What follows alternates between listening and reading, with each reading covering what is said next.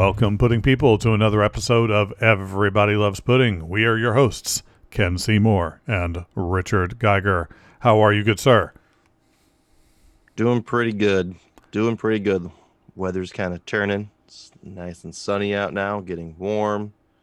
We have fancy people we get to talk to that we're really excited about. That's not a joke. We've had this gentleman on the show once before, in fact, towards the end of our second year running, and he is absolutely one of my favorite people in terms of creators of content. We are going to be talking with the fantastic Dean Devlin here in just a few minutes. Now, I know you've watched a few of his different works over the years. I know your favorite is probably Godzilla with Matthew Broderick that came out. Yes. But I tell you what, he's had so many good things over the years, whether it's talking about Independence Day or talking about Stargate.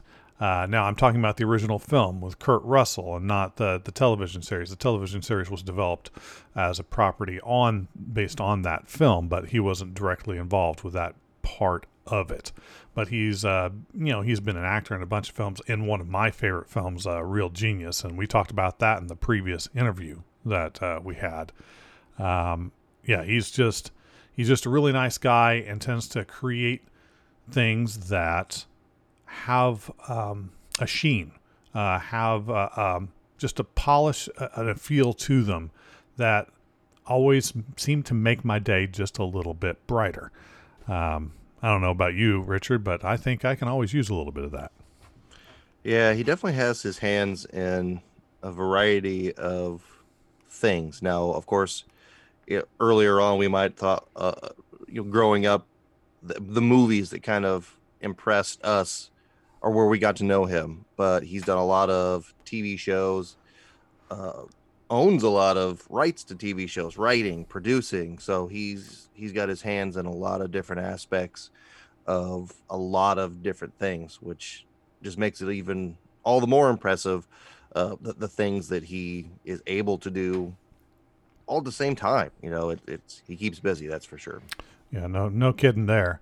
Now, I figured what we would do before we got into the actual interview here, for those of our listeners who may not be completely familiar with some of his work, we are going to be talking about the new show he's got coming out on IMDb TV, Leverage Redemption. Now, this is a continuation of a pre-existing story that he started back in 2008 called Leverage.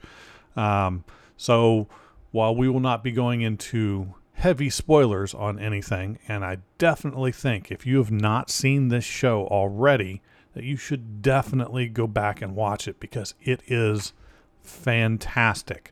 It ran for 5 seasons, had a really excellent cast.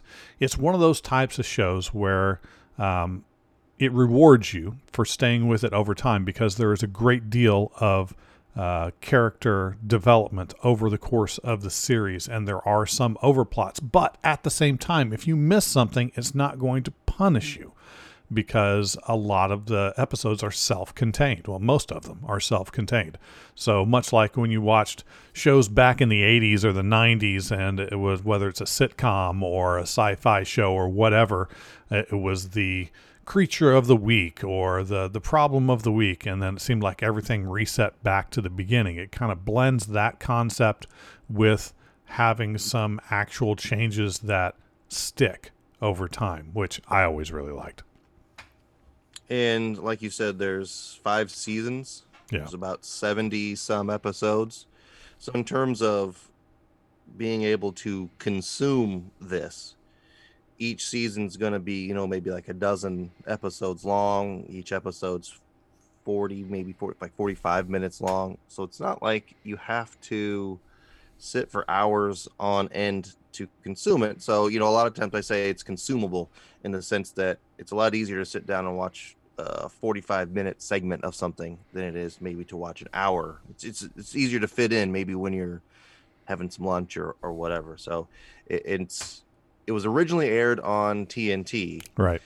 So that was something that you had to, at the time, you had a DVR or you had to anticipate when the show would come out and be able to watch it. You know, things are different now with streaming, but how did you come across it and how did you consume it back in the day when it was out? Well, it for me, it was one of those shows that when it came on, I was ready. Whenever it released, the next episode, I was there. I don't have a lot of appointment television, they used to call it, where you were definitely going to be there, but this show was one of them. And part of what drew me to it was one of the actors that was involved with it, Christian Kane, who I absolutely adored in Angel back in the day, and he kind of resonated. The way that he did his performance resonated with me. So most of the actors that were involved with Buffy and with Angel, I enjoyed their performances so much. Whatever project it is that they moved on to next, I would follow them. So to at least give it a chance, and it led to some other great television shows like How I Met Your Mother is the same kind of thing. I saw there's one of my favorite actresses. She's in the show. I've got to give it a chance. So that's how it got me to this television show. And this cast is pretty fantastic. I mean, like I said, it's got Christian Kane in it. It's got Gina Bellman, who did quite a bit of television over the years. And you will probably recognize her from just being in multiple episodes if you watch television in the 1990s and the 2000s. So she had quite a few different items she was in. Same thing with Beth Riesgraf. She had small parts in a lot of different things, like My Name is Earl. She had a couple episodes of that, which just always makes me giggle when I see things like that. But truthfully, the Leverage is probably their largest, most successful show that they've been in thus far. Christian Kane, like I said, he was in... he was actually in The Librarians, in addition, with done by Dean Devlin, as well as Almost Paradise more recently. But back in the day, he was in Angel and has been in quite a few other things. And it's hard to miss him, and he's a musician on top of it. Of course, most people know Timothy Hutton. He was in it. Aldis Hodge, he's the one that's really kind of... While Leverage was kind of the first big thing that I associate him with, he has been everywhere since then. And he's got a big thing coming up here in the near future that involves Rocks and Wings. Yes, indeed. I'm super excited about that one. I have to say, and this is the thing about this show that really gets me. Each of the individuals that participated in the show, the characters were so interesting. And the performances were so good. A lot of times when you watch a show, you go, okay, that's the breakout person. That's the person that stole the show, and this is why I watch whatever show. It's maybe not the best example to use, but if you say like a Big Bang Theory, a lot of people watched it because of Parsons' portrayal of Sheldon. That was the draw to the show. Or certain things, like you'll have that one person that you consider to be, oh, that's the person, that's why I watch the show. That was not the case with Leverage. They were all fantastic, and they had lots of great guest stars that happened over and over and over. And what I mean by that is they had guest stars regularly. They had a few that made multiple appearances too, but they would always have some really excellent little fun surprises that would show up from week to week, and it just made me smile all the time. And I feel like that, to a small extent, on a show that has that many seasons on it, kind of validates it to an extent, because those folks who have the potential to be doing other work, to be making their money on a recurring thing somewhere else, have taken the time to come to this show because either they enjoy the show or they enjoy the other production pieces that go along with that show, whether it's the writers, the directors, the other actors that are in it. So you're right. There's a lot of little snippets of people where you're like, I know that person, I know that person, I know that person. So they get a lot of good faces to kind of show up. Yeah. And the writing is consistent. And a lot of times when you watch a show, it's like, oh, that season was a little weak. There is no weak season in my estimation on the original show. You know, there are going to be episodes that I definitely like better than others, but yeah, it was pretty much good all around. And I'm hoping that Leverage Redemption will be just the same. And I don't think I have to hope too hard on that, just because of the people involved with the project. I am fairly confident that this will be of excellent quality. But of course, we already know at least one special guest star that's going to be in it. Thinking back to the whole Buffy the Vampire Slayer and Angel universe, the individual that played Spike is going to be in the show, and he is one of my absolute favorite people, James Marsters. Yeah, so that's the only one I know of for sure, because they've already released that. But well, the other thing also is there's going to be Noah Wiley is going to show up in the new one as well. That's not a guest. That's going to be a recurring role. So a new fresh face. There's going to be the same kind of set in. We talked about how Dean Devlin does a lot of things. He directed a good chunk of the episodes from the first few seasons, I should say. And Jonathan Frakes directed quite a few episodes, which was so cool. It's very, very awesome. And we're going to see some of that in the upcoming season as well, with, you know, a couple different faces behind the camera lending their talents. So the way they've originally done the series has translated apparently quite well to how they're going to do the new series. Definitely. But without further ado, let us go to our interview with the fantastic Dean Devlin. We are joined by Dean Devlin, producer, writer, director, creator of the most awesomest of television and film products. I really like to build things up. I want to thank you for coming back to the show for the second time. We love having repeat guests, especially when I have such a fantastic love of the work that you do. Always fun to be here. Thanks for inviting me. So you have a sequel coming out that's I'm so excited to talk about. Sequel, successor, however you want to put it. The original show Leverage has the new Leverage Redemption arc coming up here in just the next month, and I gotta say I'm so geeked, so pumped on this, that I've been trying to tell everybody that's never seen this show in the first place. I always go into it, hey, it's basically Ocean's 11 and the A-Team all rolled into one. You've got to watch it, and the new one coming out is going to be great. But I have to ask, what was the lead up that why are we getting the redemption? I'm so excited. How did this come to pass? Well, you know, I never gave up on trying to breathe life back into the body. so you know, for me, it was something that I've always wanted to do. It just needed to find the right way to do it, the right place to do it. But it's an interesting thing in that this is one of these shows where more people are fans of it now than when it was originally on television. You know, people discovered it, whether it was in streaming or in reruns or in on CBS or ION. You know, people found it in other places.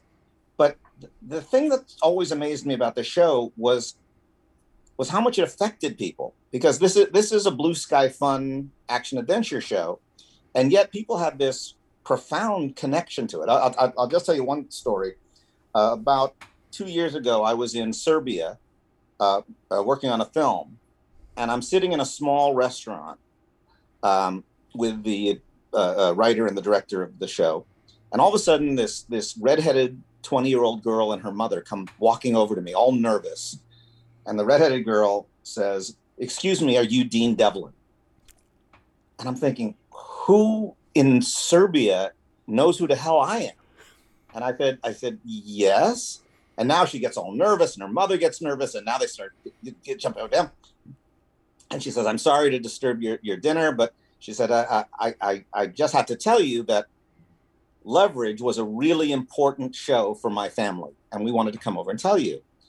And I said, well, thank you. That's so nice. I said, you know, I've heard the show called many things, but I've never heard anyone refer to it as important. Why was Leverage important to you? And she looked at me like she was shocked that I would even ask that question. And she goes, I guess you don't know what was going on in Serbia at that time. She said, but we felt powerless as people at that time. But once a week, my family would come over to the house and we'd all sit around the television. And for an hour, we felt that maybe somebody could show up and restore our power. And it got us through those very, very dark times. And I got to tell you, that story made every difficult moment we ever had making the show worth it. So I was fired up about trying to find a way to get it back. And luckily, the people at IMDb TV, they liked the idea and they let us run with it. That's amazing. Well, and actually that kind of segues, I know, into something that Richard was wanting to know, the nature of transitioning between different networks. Yeah, that was kind of multifaceted, because right now there's a lot of things that just come out and they go straight to a streaming service, for example, where before a lot of those things were just being positioned to go on a network of some sort, have a weekly release date, that type of thing. So what was the transition? What was the challenges in terms of, you know, we're in a pandemic, we're creating something, and now we want to do it as a product through IMDb. Tell me about how all that process came kind of behind the scenes so that it was actually IMDb that this is going to be premiering on. Well, a lot of times when you're seeing shows reimagined or rebooted, they're owned by the place that reboots it. This was an unusual thing in that Leverage, while it was on TNT, the show was actually owned by me. So this was the rare case of having an independently made scripted television series. And at the time we did it, we were literally the only ones. There's now a few, but it's always rare. So we owned the rights.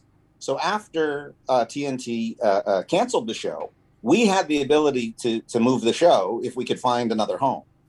And it's always tricky to try to find another home, because a lot of places feel like, well, we don't want to confuse our brand identity with their brand identity and all of that.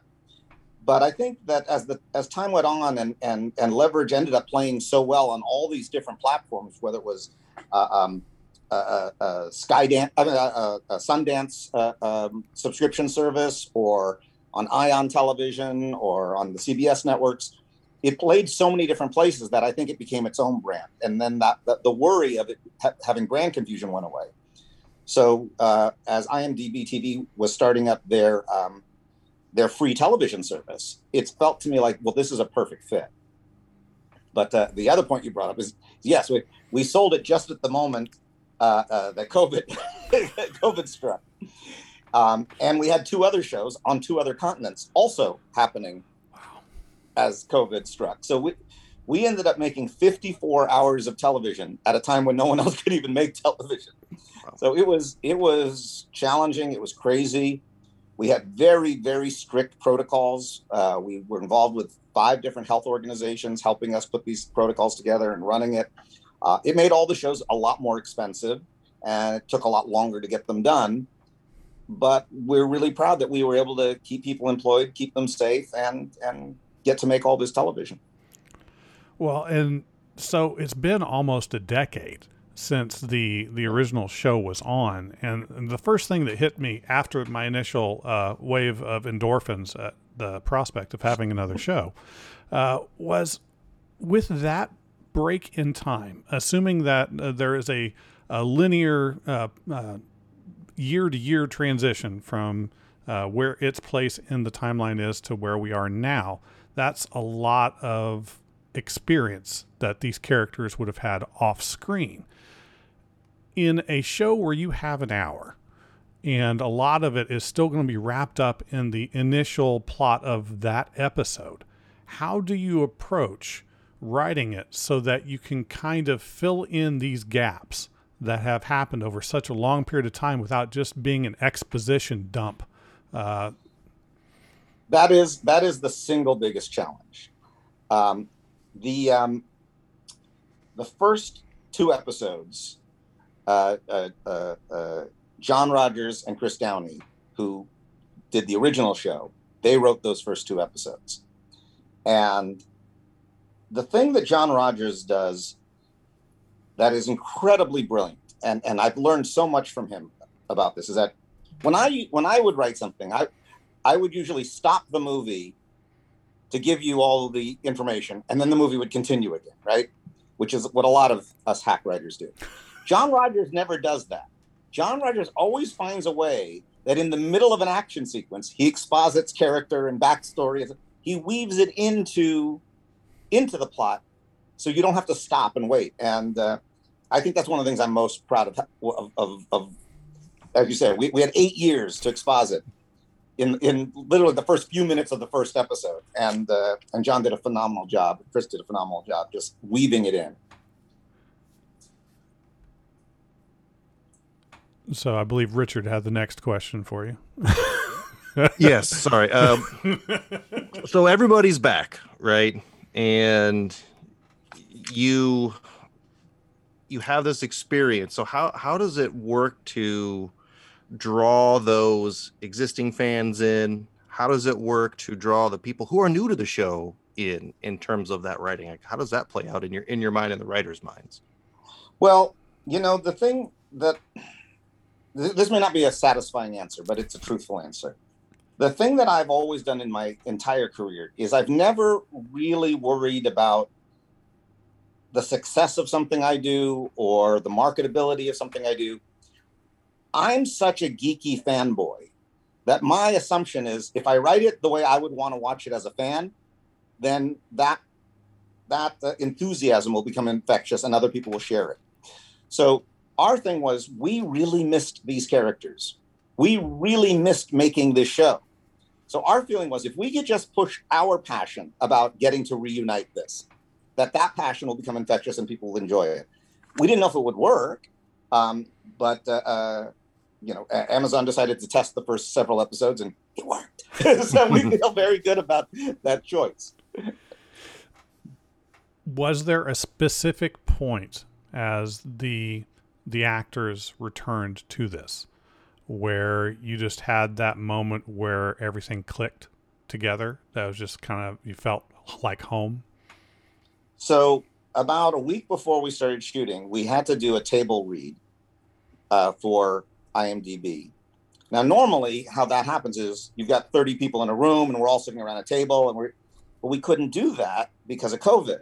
So we had a 30-person Zoom conference.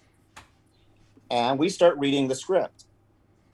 And within 5 seconds, all of those actors were the character again. I mean, completely the character again.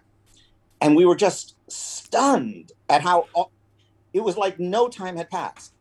And then the big question was, all right, well, Noah Wiley's joining the show. How's he going to fit into this?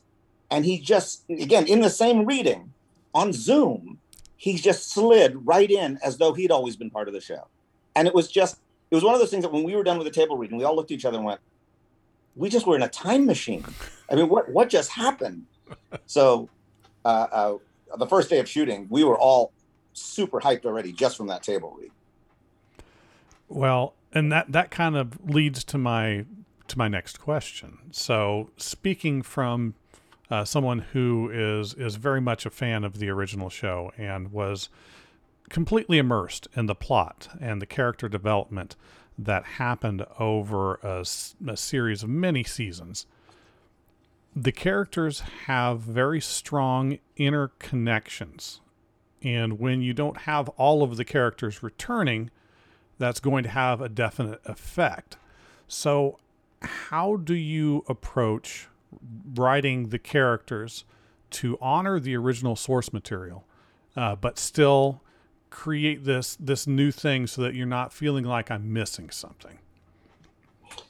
Well, I think the key was, how have they evolved and how have they stayed the same, and what things make them regress? You know, I'm sure you've had this experience yourself, whether it's you or your children, where when you return home, somehow you revert back to who you were when you're 15, and you're getting into the same fights with your siblings that you got into, or you're arguing with your parents, or your kids are arguing with you. And it's a very odd thing that sometimes when we're around certain people who have different emotional connections to us, we revert to who we used to be. So the fun that we were trying to have with the show is to show both how they have changed and how they revert, and what happens when you put this mix back together again. Well, and the way you left the end of the season, and I'm going to be as vague as I can be, just in case there are some people that have not watched the original show, but the final item that they were able to procure in the final episode of the final season was significant. And the way that the show was left, it kind of made me wonder how, I mean, that it was such a kind of a powerful thing. And again, with that time break, how do you pick up the pieces from something that major? Well, I think in a way you have to look at the entire first 77 episodes as a complete story. And there were some emotional arcs that were completed, and there was some professional arcs that were completed. And I think we left the series with a team that was going to go off and now begin their journey with the item they had stolen. So to pick up now, 8 years later, there needed to be a new reason to put them back together, both from a plot point of view, but also from a character and emotional point of view. And that was really the thing that I think got IMDb excited, in that this is a new series. It's not just another season of the old series. There's a whole reason for this to happen. There's a reason this team is together, and there are things they are trying to accomplish both out in the world and between each other. And that's what kind of flames it. Nice.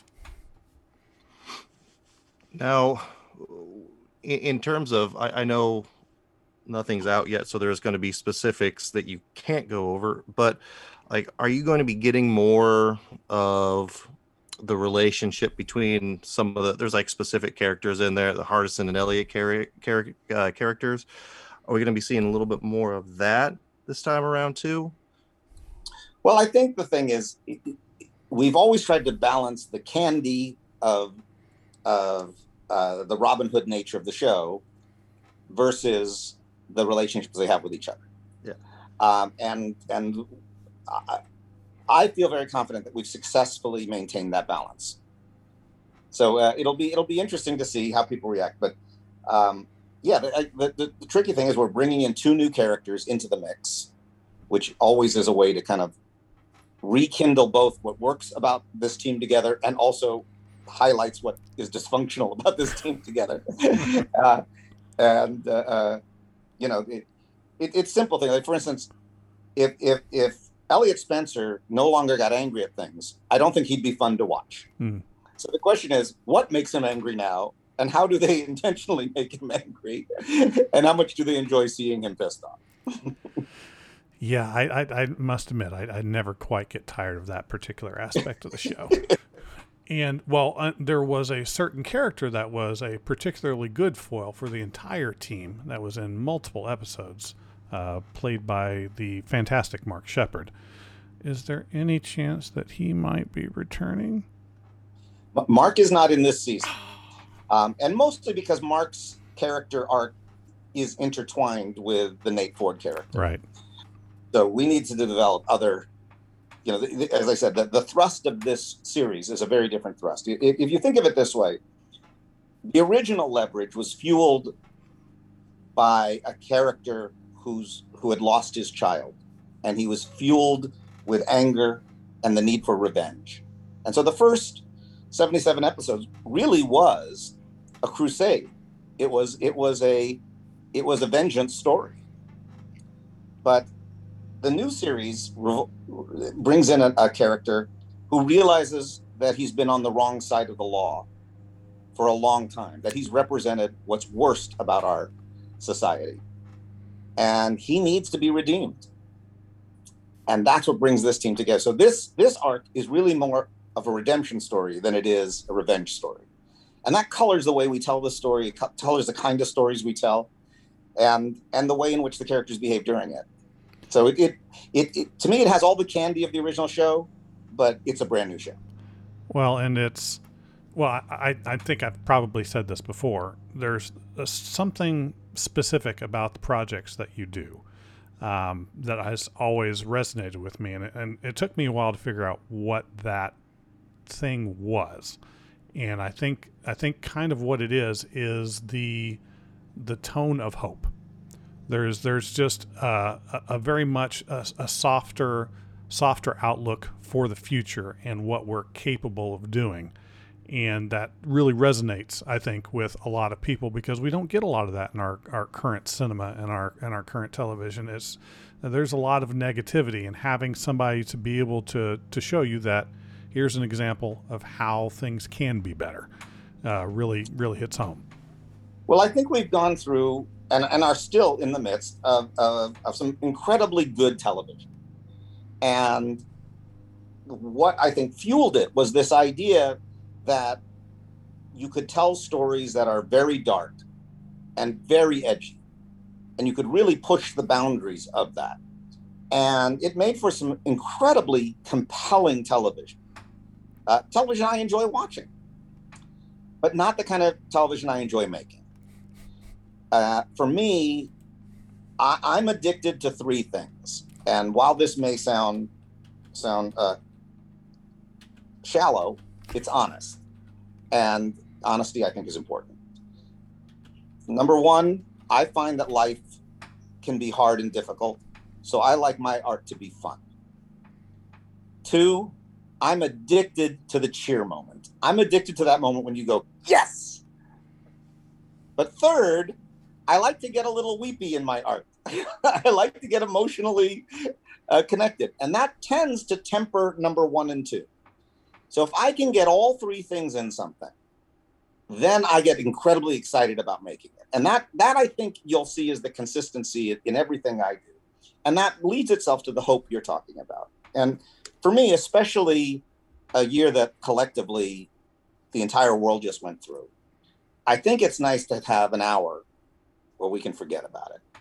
You know, just for 1 hour, we can go on a ride and just enjoy ourselves and get tickled in a way that other things don't tickle you, and then you can watch HBO for the dark and gritty show. Yeah, I think I'm going to let the dark and gritty go for a little while. I think I've had enough of that for just a little bit. I need a refresher. You know, every menu has to have some variety. So, do you have? And so you've been busy, you've been doing all these shows. Is there more things on the horizon for you that are going to keep you equally as busy as what you've kind of just went through? I hope so. We're waiting right now to find out if we get to do a second season of Almost Paradise, which nothing would make me happier. I get enormous joy out of making that show. We've got several other pilots that we're going out with. We'll see if anyone wants to make them, but the beautiful thing about my job is we get to tell bedtime stories, and as long as we keep finding good ones to tell, we're happy, and whether that's a documentary or a TV series or a web show or a movie, it doesn't really matter. It just we find stuff that we fall in love with, and then we find ways to make it. And knock wood, the business has been very kind to us lately, and they've been letting us tell stories, and we hope we get to tell a lot more.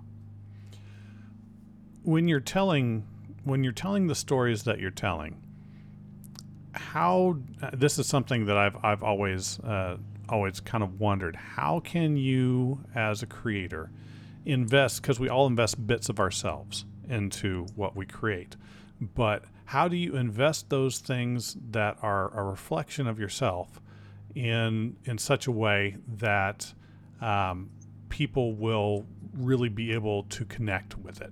Because we're all in our own little worlds sometimes. So being able to reflect it through the prism of a shared humanity seems like a massive challenge. What do you think? What do you think sparks you to be able to, with the help of some of these fantastic writers, be able to create that thing that people connect to? Well, look, I think the first thing that's important is to surround yourself with people who are smarter than you and more talented. And I've always done that, and it always makes me look great. So that's the first step that helps when you're surrounded by really, really smart and talented people. But again, kind of going back to what we were talking about a little earlier, I just find that for myself, it's always troublesome if I concern myself with how it's going to be perceived, or if people are going to get it, or are they going to understand it, or will they get my point that I'm trying to make? Because then I'm immediately taken out of it, and I'm looking at it analytically. And I find that the type of work I do works best, and I've had my biggest successes when there's stuff that I'm doing that just makes me crazy. You know, that when I sit in the dailies, I'm giggling, or when I'm watching on set and I forget to say cut because I'm so overwhelmed by what's going on in front of me. I find that if I can just entertain myself to the point that I feel giddy, that tends to be specific to a certain type of audience. Not all audiences, not everybody, but the people who like the stuff that I make, I think they just share that joy. You know, when we did Independence Day many, many years ago, it wasn't because we were trying to figure out what would be a big giant hit movie.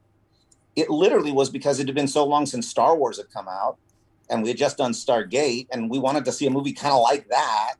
So we came up with an idea that would give us the things that we thought were fun about those movies. And then we enjoyed it in the way we would have enjoyed something. So we made it because we wanted to see it, not because we thought anyone else wanted to see it. That makes sense. I should have thought of that originally. Well, before I forget, weren't there some new kind of directorial debuts that occurred with this as well? Well, not debuts, but one debut is the actress Beth Riesgraf, who plays Parker. She directed for us, right, and that was her directorial debut. But she was so good, we actually gave her a second episode. So she did 2 episodes this season.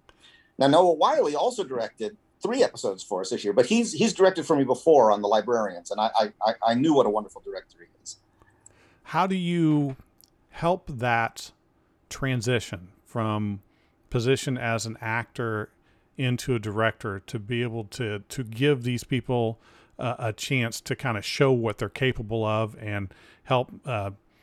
You know, anytime I try something new, I manage to at least fall on my face 5, 6, 7 times.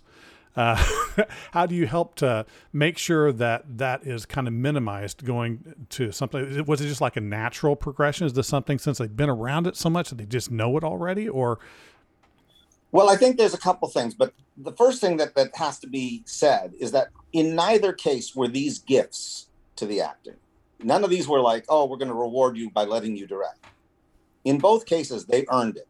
You know, when I was making the series The Librarians, Beth Riesgraf flew herself up to Portland to follow me as I was directing. She wanted to watch every single step from pre-production to post, editing, casting, and she did the entire journey. So she was working at it.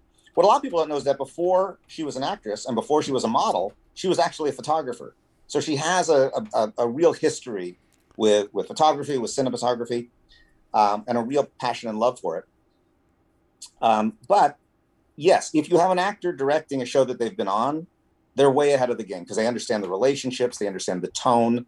The biggest issue for directors directing my work is whether they can hit the tone. Because I've had directors who are wonderful directors, Emmy award-winning directors, who couldn't do the show because the tone wasn't where they lived, you know. Some directors are incredibly grounded, and it needs to be grounded. And at the minute it's 1 inch above the ground, it might as well be 500 feet off the ground, because for them, well, it's all just crazy now because it's not grounded. And other people, you know, they're used to stuff that's way too whimsical and way too fanciful. You know, I like to say my stuff tends to be about 6 inches off the ground. You know, it's just off the ground enough that we can really enjoy ourselves and have some fun and not get bogged down by by too much logic and reality, but it's not so silly that we're no longer involved emotionally or lose our worry for what's going to happen to our characters. Right. Very, I guess, specific. So going back to Noah Wiley being able to direct a few of these episodes and having worked with him in the past, did you know when you brought him on to this project that he was going to be, like, did you have that discussion about him directing episodes before he even joined, or was that something that maybe happened a little bit after? No, I actually went to Noah first to be a director on it before I ever asked him to be an actor on it. That's because cool. I so love working with him as a director. He's such a marvelous director. I'll tell you a story. We were doing the second Librarian movie. This is many, many years ago, and we were in Africa. And my camera operator was feeling very sick, and the sun was going down, and we were running out of time. And we did this shot, and as we were starting to leave the location, Noah Wiley walked over to me and said, "Look me in the eye and tell me honestly, did we get that shot or did we not get the shot?" And I looked at him, and I knew he knew that we didn't get it. And so I had to be honest, and I told him. He goes, "Can we try one more time?" I said, "Yes, let's go do it." And then we got it. But the fact that his brain knew what the shot needed to do, knew how the shot needed to be shot, and he wasn't even looking at a monitor through it. He could just sense what the camera was doing, and he knew that we didn't do it. That's the first time I really got the inkling that he doesn't just think as an actor in his part and his performance and his character. He really was thinking holistically on the entire show. And that began a many-year relationship, talking about filmmaking, talking about storytelling. And so when he finally did direct for me on The Librarians, and he knocked it out of the park, that's when I knew, oh, well, whether he acts for me or directs for me, I don't care. As long as I get to keep making stuff with Noah, I'm happy. That's awesome. Well, I gotta say, I'm terribly excited. That was obvious when we started this, clearly, but I'm so happy to be able to see a new iteration of this fantastic story with these characters that I have come to love and appreciate, and I cannot thank you enough for not only helping to bring it back to television, but also coming onto our show to talk about it some more. And you, of course, can come back anytime, even if it's just to talk about pizza, because we do talk about pizza. Maybe not today, but we can get back to it eventually. But just thank you so much for coming on today. Well, thank you for having me. I always enjoy being here. Hey there, Pudding people. Don't forget to check us out on social media. We are very easily recognizable on Twitter as @RealPuddingGuys. We're also on Instagram and Facebook as what, Richard? Pudding Guys.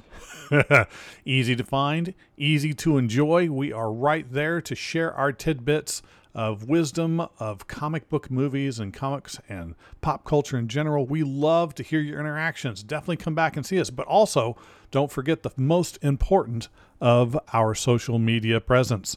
We are on Patreon, where we are @RealPuddingGuys as well. And for just $1 per month, you can help support us as we create new content, as we improve our product all around, and share with you the wonders that is pop culture.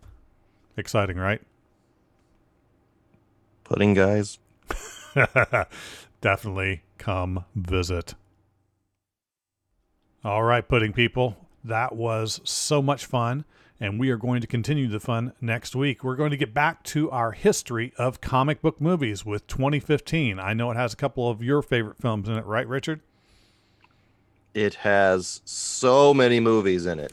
It's going to take us a really long time, and we can actually say that we've watched all of them, question mark? Probably. Find out. Yes, tune in and check it out.